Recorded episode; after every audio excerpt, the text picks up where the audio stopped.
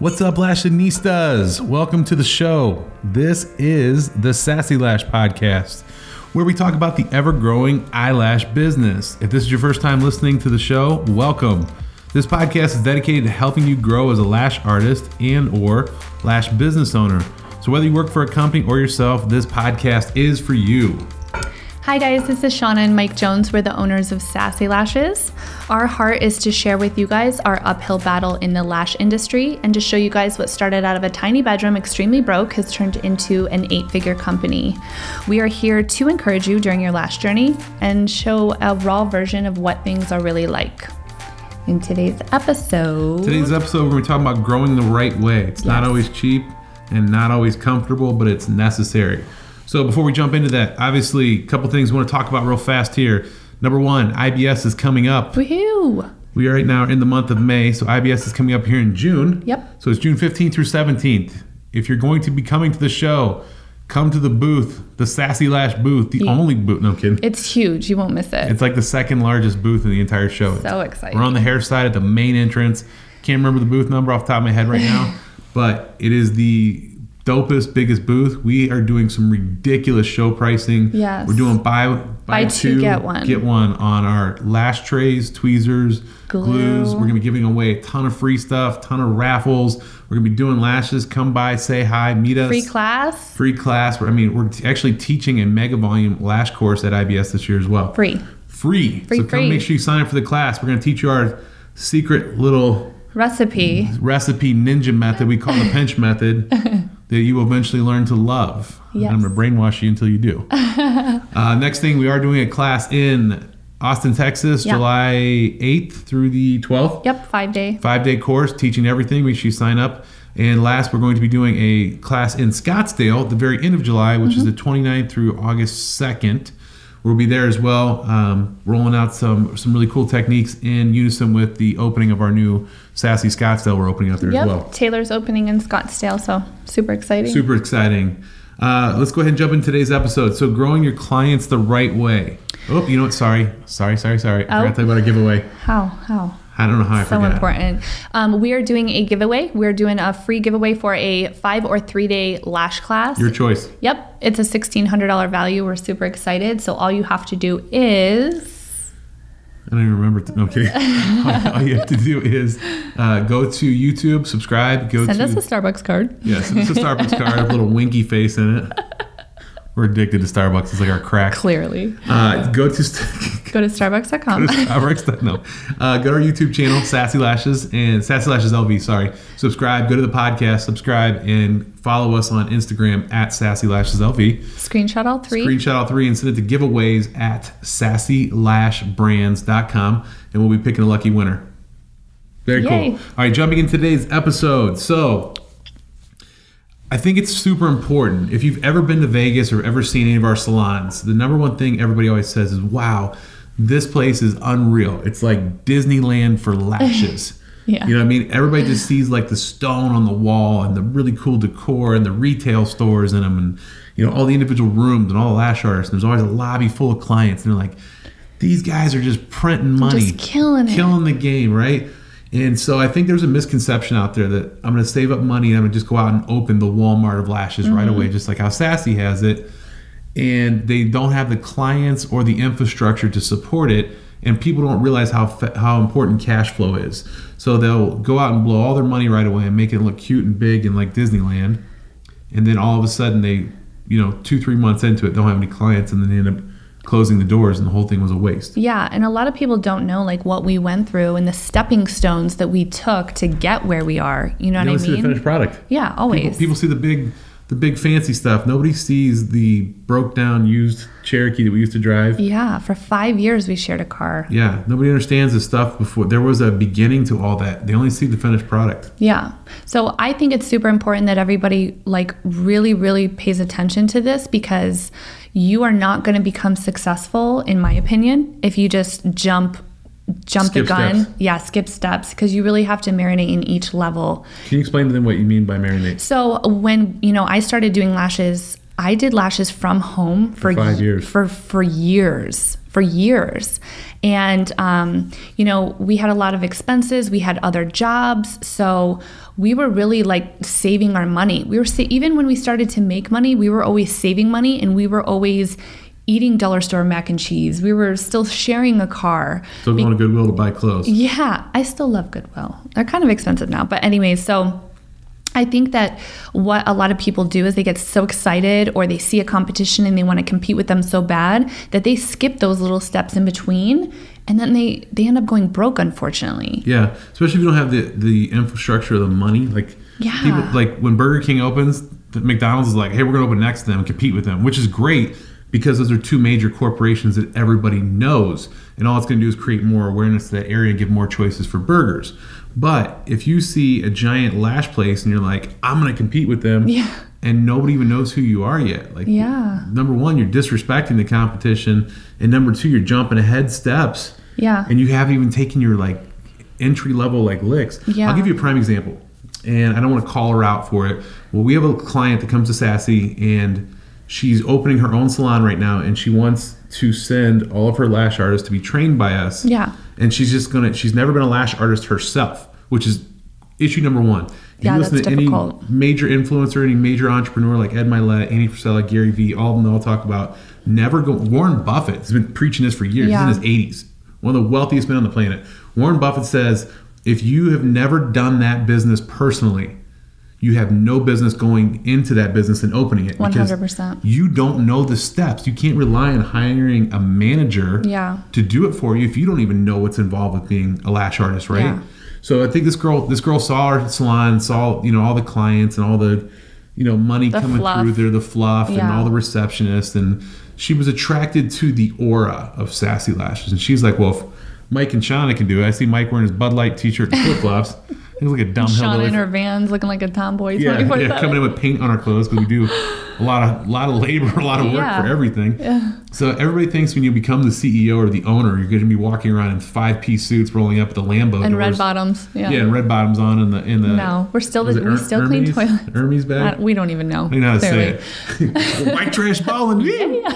So everybody sees that and they're like, "What are these? Who are these janitors in the lobby with paint on their clothes and, and flip flops?" And I, and I don't think they understand what goes into the steps involved with that. Yeah. I think that also it's like a, what is it, beer, money, wine, taste. Oh, yeah. It's crazy because like everybody's like, oh my gosh, like where'd you get this? Where'd you get that? Looks so shabby chic. And it's crazy because it's like all of our salons, like I decorate and it's stuff from OfferUp. Offer up and Craigslist. and Craigslist. Like Yeah. it's like I'm still to this day, even though we do have money like saved, I still am like a huge bargain shopper. And I think it's super important you do that because if you're continuing to grow and you're putting your money elsewhere instead of reinvesting, it's gonna go sour quick. Yeah, we just learned about that. Yeah. They talk about the stages of business. We Yeah. went to a really neat contest or contest, Conference. conference, the Arte conference. Uh, Andy Frisella and Ed Mylett. Yeah, it was Uh, amazing. It was amazing. It was amazing, amazing, amazing. And one of the things they talked about was if you're going into business only to make money and so you can pull that money out, Yeah. you're in business for the wrong reason. Yeah. Because as soon as you start making money, you're going to then take that money and dump it on yourself Yeah. and not invest it in the company, the company's going to die right away. Or I'll take it a step further.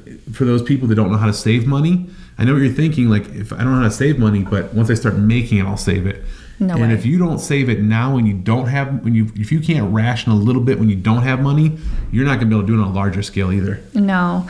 Um, What would you say for they're starting out, like about renting a room first? Uh, yeah, I mean, here's the thing. If you decide that you want to do your own thing or if you want to work for somebody, I mean, if you want to do your own thing, I would definitely start like so small. I would even start like maybe going like uh, halvesies with somebody on like renting a room. Oh, splitting the chair. Yeah, like splitting the splitting good the room, splitting the chair, because then you're obviously because I know these places like Sola salons, like they're pretty Like expensive. 400 a week, right? Yeah, they're I mean, they're pretty expensive. So I would I would look for that option because you can work with someone's schedule because obviously unless, you know, you're working like 12 hours a day, which um, isn't too crazy, but um, you can it's cheaper, you know what I mean? So I would do that and I would also like bargain shop. Like everybody's like, "Oh, like these Glamcor lights and like all this crazy yeah. stuff." And it's like, dude, I mean, we get our lights from Amazon and they work amazing. They're We're like not knocking Glamcor. no, I'm not at all. They're amazing lights, but when you're first starting out, it- the- put your money The elsewhere. and fifty or four hundred dollar lamp is not going to make you a better No. lash artist and bring more clients in. Not at all. So I think I think that you also just need to um, people get so impatient. You know what I mean? Like they're like, "Oh, I'm doing the same thing. It's been six months, and I'm ready to know, open." and I'm ready to open." You know, and it's like, I've got 18 clients. I'm ready for this. And it's like, let me tell you what I think I, I could jump in the ring, in the ring and box with Muhammad Ali already. Yeah. Let me tell you, I was working from home and there was times where I was like, you know what, I'm ready to make the jump. And I probably could have made the jump, but I literally worked and worked and worked until I was working like 10 hours a day and I had so much clientele while I was still working another job. Um, and I knew that at that point, after however many years I was working from home, no overhead, saving my money, building up clientele to where I was just working seven days a work, seven days a week, ten hours a day. I knew that once I moved into a new place, I could pawn those clients off to great lash artists they'd be happy with, and um, I mean, I'm marinated for years. Like, I don't, I don't know how people are like, yeah, you know, I'm, I'm ready to make the jump, and they've just been lashing for like a couple months. Like, Yeah.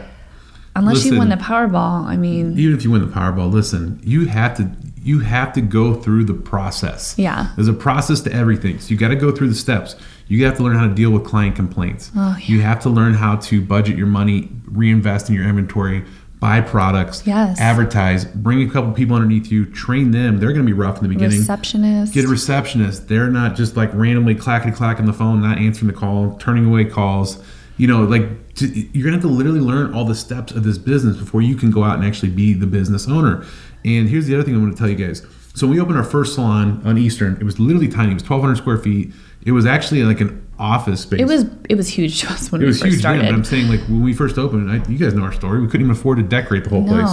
But I'm just saying it was a small little salon, and we we grew into that salon. When we finally grew to a point where we had 15 lash artists in that little 1,200 square foot spot. Yeah. we had like bunk bed style recliner double chairs, rooms, yeah. double rooms, two and three girls in one room. They're like no room to move their tweezer, and they're all like into each other, and you know it was just really uncomfortable. we still stayed there for a while. We stayed there for a while and built the client base up. People like, you guys need a new location. We're like, if three "No, girls were in the lobby, three had to wait in the hallway because they couldn't. That's how tiny our lobby Yeah. was. And we literally kept building and building and building. And we we finally did the math. We said, okay, we're making enough money. We can now go out and get the Disneyland looking salon with Yeah. all you know with all the fireworks and pyrotechnics and cute you know fluff that everybody loves.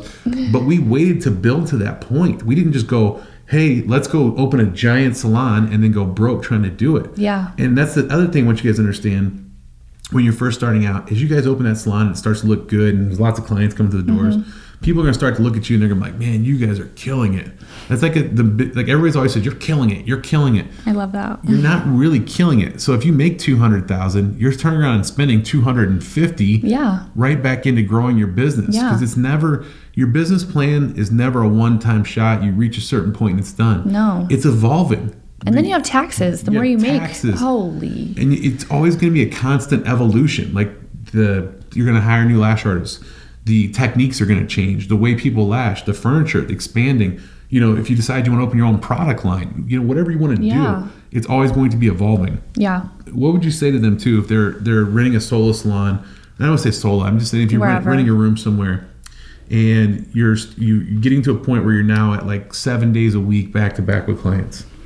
I would say when you reach that point, um, I would probably get start to get somebody underneath you because you're not going to grow with just yourself. Like the whole point is like growing and having people work under you. So what I would do is I would start to train somebody. Like I just did this with Olivia in Utah.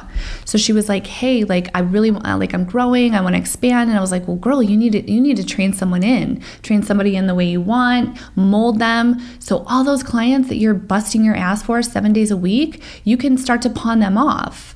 You know what I mean? Like, so I would definitely suggest that. Um, that's super important that you do because you can't just grow solo when you know what I mean. Like, you can only do so much. Also, another thing with like jumping into the bigger thing is like you, your mental sanity. Like, it's overwhelming. Like, if we were to go from like Eastern, like when we first opened Eastern to St. Rose, like we would be mentally just fried. oh yeah It's so overwhelming. So it's easier to kind of just slowly grow into things, even though sometimes it'll take a while. And I know all these all these girls like they are they're always like, oh, it's been a year. Oh, it's been like it's gonna take time. You have to be patient. Yeah, social media tells us we're going to start a business, sell it in a year, and retire on a beach somewhere. Yeah. You know what I mean? Retire young, retire Holy before shit! 40. If that was the truth.